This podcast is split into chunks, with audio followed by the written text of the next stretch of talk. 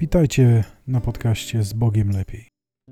Dziś przedstawię pięć niebezpiecznych filmów, które choć uważane są za chrześcijańskie, jednak naszym zdaniem w rzeczywistości nic wspólnego z wartościami chrześcijańskimi i Pismem Świętym nie mają.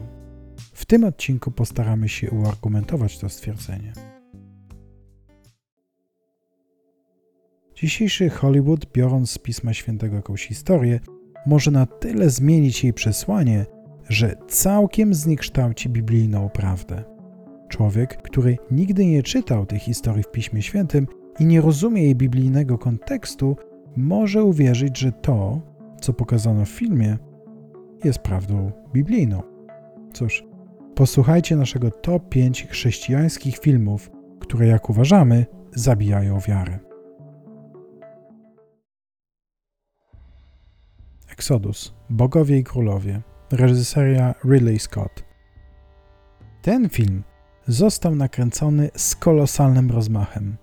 Jednak reżyser pozwolił sobie na szeroką swobodę w przekazaniu historii, która nie tylko zniekształciła biblijny obraz wyjścia Izraelitów z Egiptu, ale i charakter samego Boga. W filmie Jahwe przedstawiono w obrazie emocjonalnie chłodnego chłopca, który przypomina wędrownego mnicha buddyjskiego. Chłopiec wzywa Mojżesza do podjęcia walki za swój lud. To absolutnie zniekształcona koncepcja rzeczywistego, prawdziwego, biblijnego powołania Mojżesza. W filmie Scotta Mojżesz opuszcza swoją zranioną, rozczarowaną żonę i idzie do Egiptu sam. Natomiast w Piśmie Świętym opisana jest wędrówka Mojżesza z całą rodziną.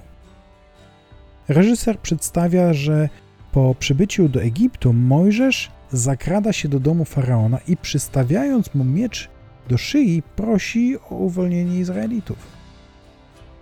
Kto zna biblijną treść tych wydarzeń, zauważy tu rozbieżność. Potem Mojżesz uczy Żydów sztuki wojennej i prowadzi kursy mistrzowskie oraz zachęca wystąpieniami motywacyjnymi, aby przygotowywali się do wojny. Cóż za absurd! W filmie niewolnikom nawet udaje się wybiegać ze swoich domów i strzelać w Egipcjan płonącymi strzałami.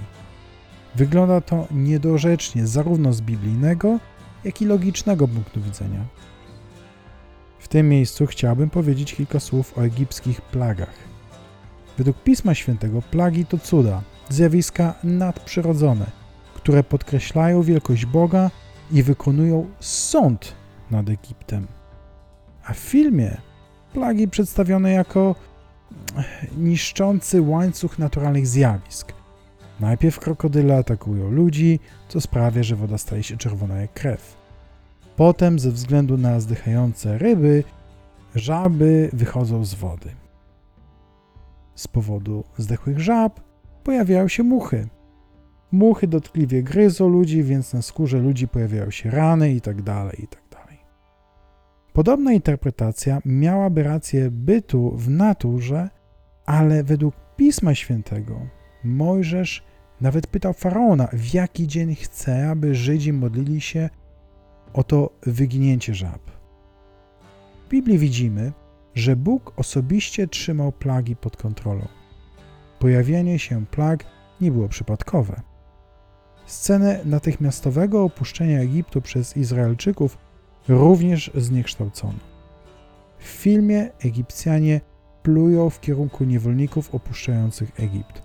W Piśmie czytamy odwrotnie.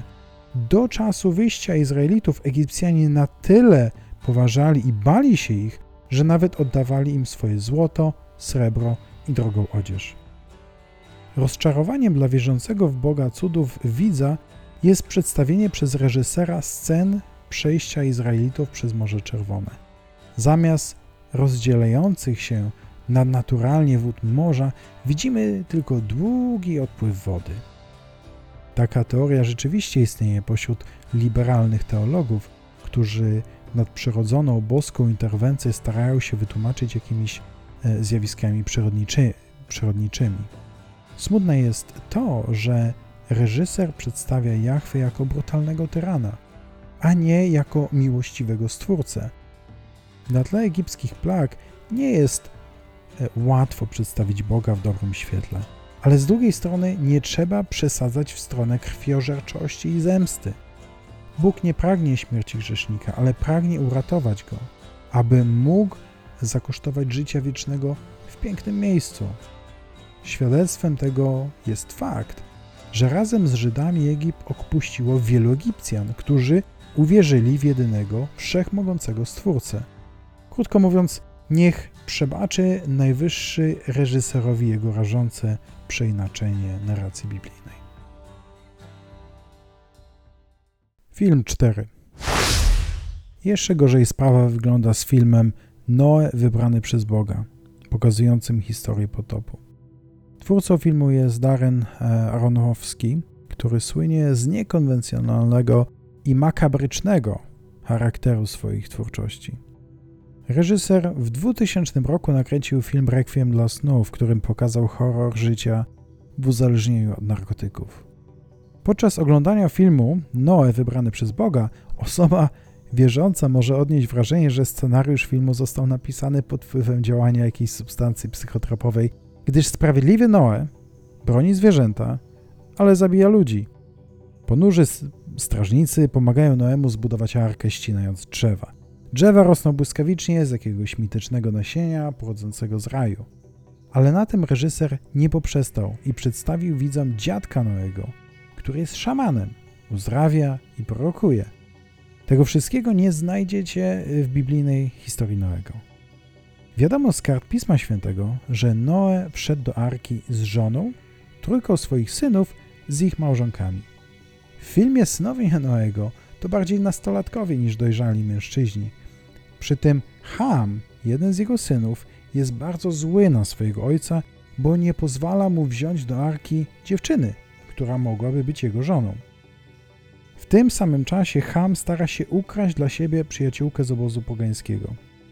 Jego próba się nie powodzi, a dziewczyna zostaje zamordowana. Ham wpada z tego powodu w depresję.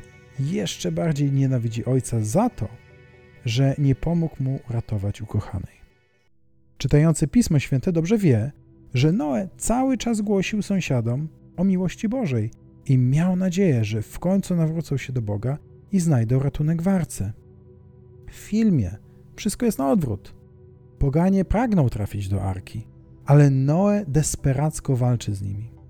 Słysząc śmiertelne krzyki o pomoc poza arką, dzieci Noego próbują go przekonać, aby uratować kogoś z nich. To nie dość makabrycznych fantazji reżysera.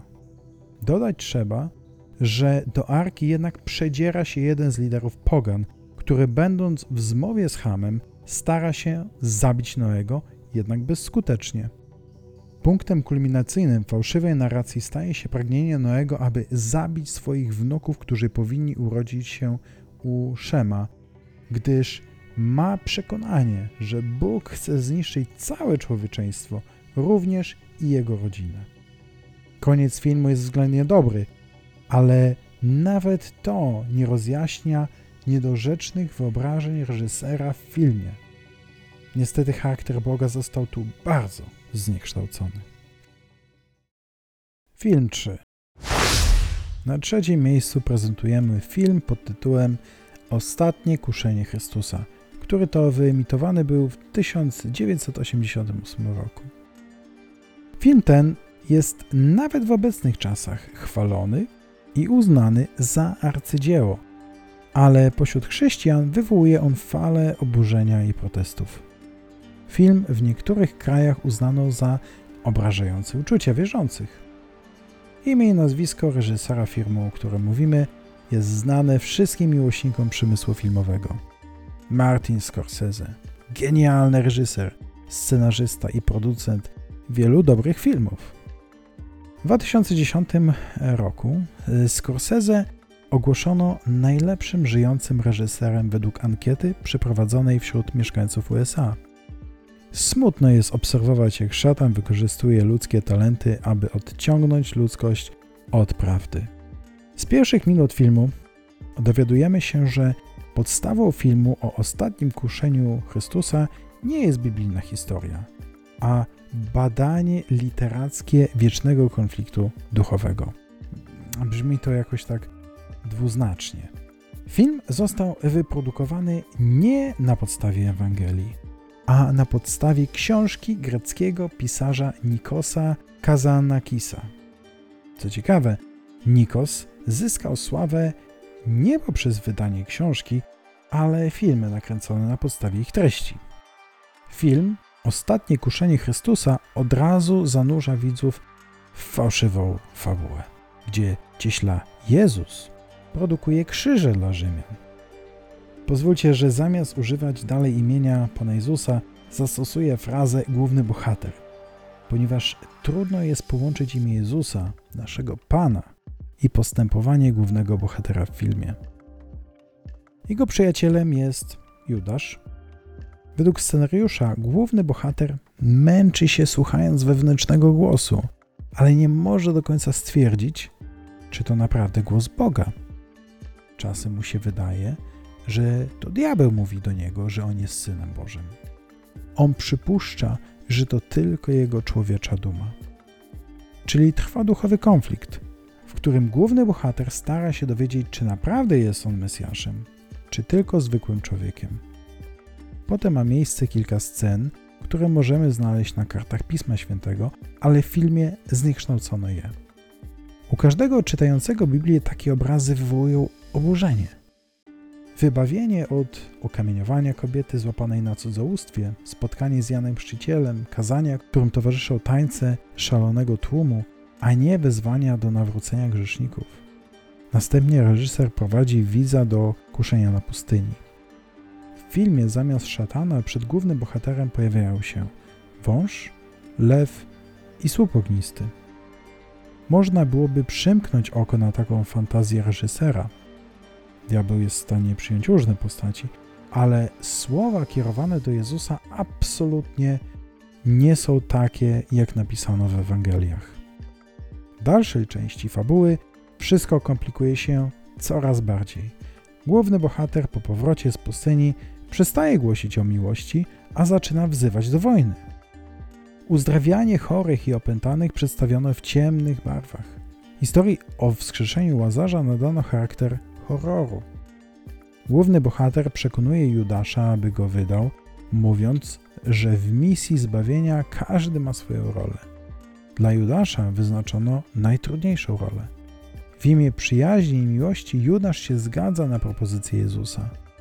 Na Golgocie pojawia się anioł, który zniechęca głównego bohatera do poświęcenia życia za ludzkość, potem zdejmując go z krzyża.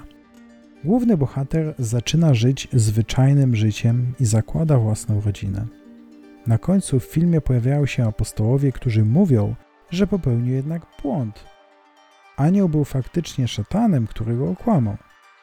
Główny bohater ciężko przeżył tę wiadomość, ale znalazł w sobie siłę, aby przeprosić Boga za wykroczenie i wrócił na krzyż, by dokonać zbawienia. Przyznajemy, że film Ostatnie kuszenie Chrystusa jest tragiczną ilustracją tego, jak szatan umie połączyć biblijną prawdę z kłamstwem. Film dwa. Na drugim miejscu naszego rankingu pseudochrześcijańskich filmów umieściliśmy musical Jezus Chrystus Superstar, który świat mógł zobaczyć ponad czterdzieści lat temu. Zwróćmy uwagę, że reżyser w musicalu nie pozwolił sobie daleko odejść od narracji ewangelicznej.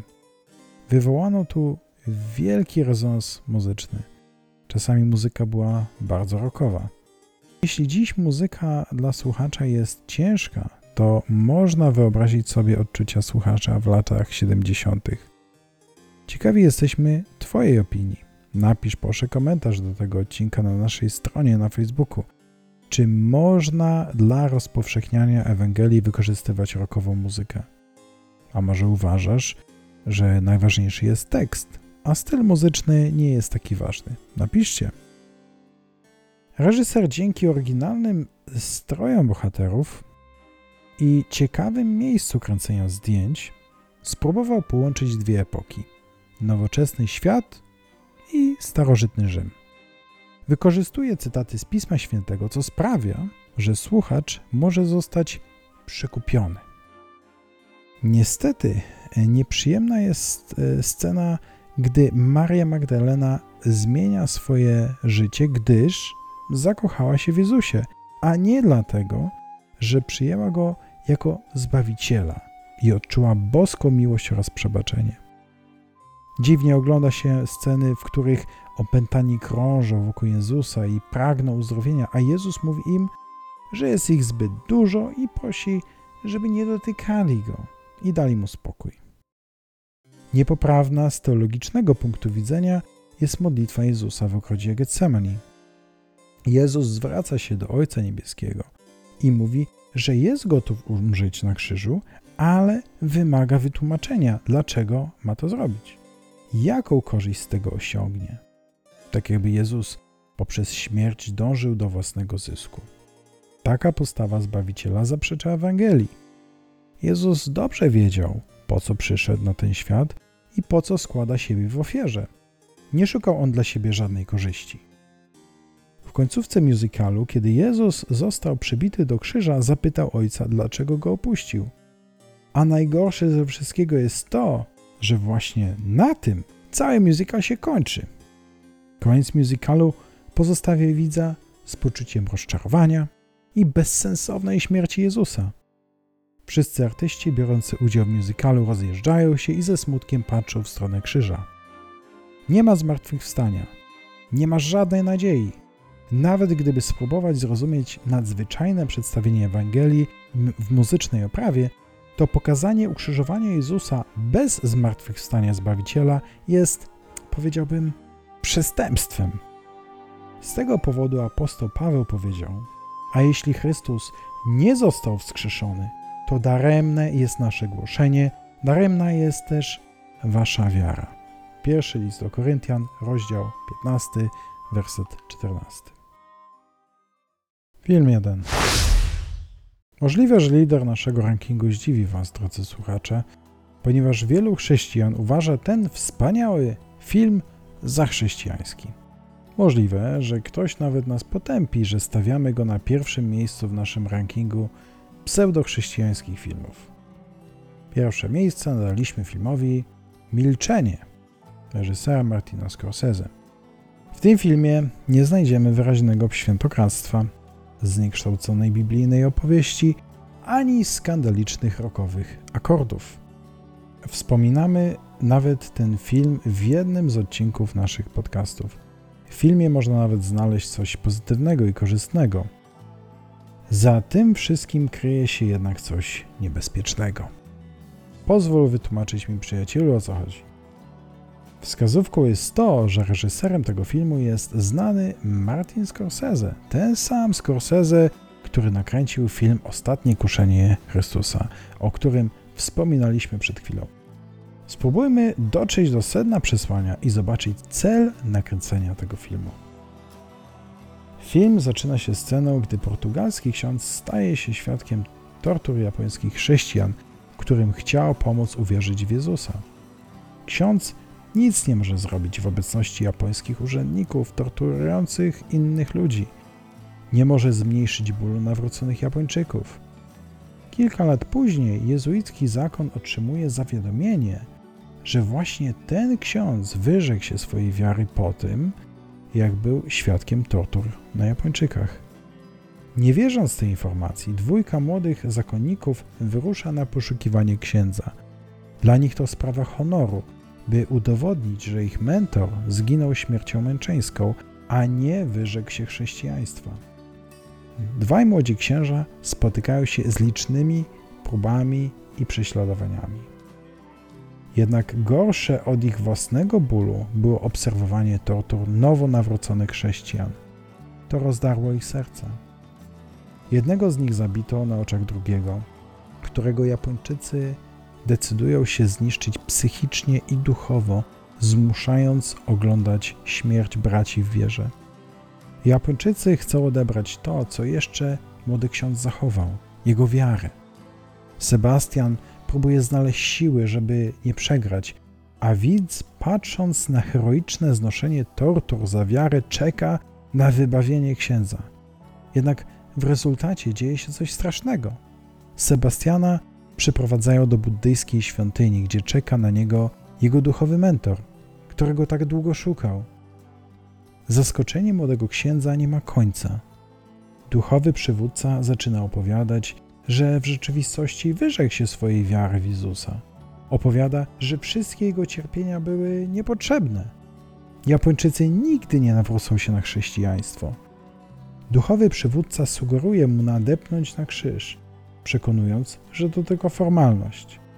Na koniec duchowy przywódca straszy młodego księdza kolejną torturą. Widzowi trudno uwierzyć w to, że ten młody, zmęczony torturami ksiądz też wyrzeknie się chrześcijaństwa, przyjmując buddyjską religię i żeniąc się z japońską kobietą, ostatecznie umierając w starości w cudzym kraju. Można spróbować jeszcze spojrzeć na końcówkę tego filmu, kiedy reżyser pokazuje, że Sebastian umiera, zaciskając w dłoni krzyż, co może sugerować, że jego wiara została zachowana aż do śmierci. Jednakże taki mały detal nie może zmienić pustki w sercu po obejrzeniu filmu, który niesie przesłanie: nie ma sensu cierpieć za wiarę. Prędzej czy później ty też wyrzekniesz się swojej wiary. Wyrzekanie się Jezusa w cierpieniu to tylko formalność. Nie jest to prosty temat. Zdajemy sobie z tego sprawę.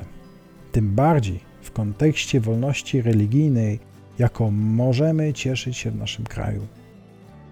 Dziś prześladowania religijne możemy zobaczyć raczej tylko w filmach na YouTube. Jednak tak nie będzie zawsze.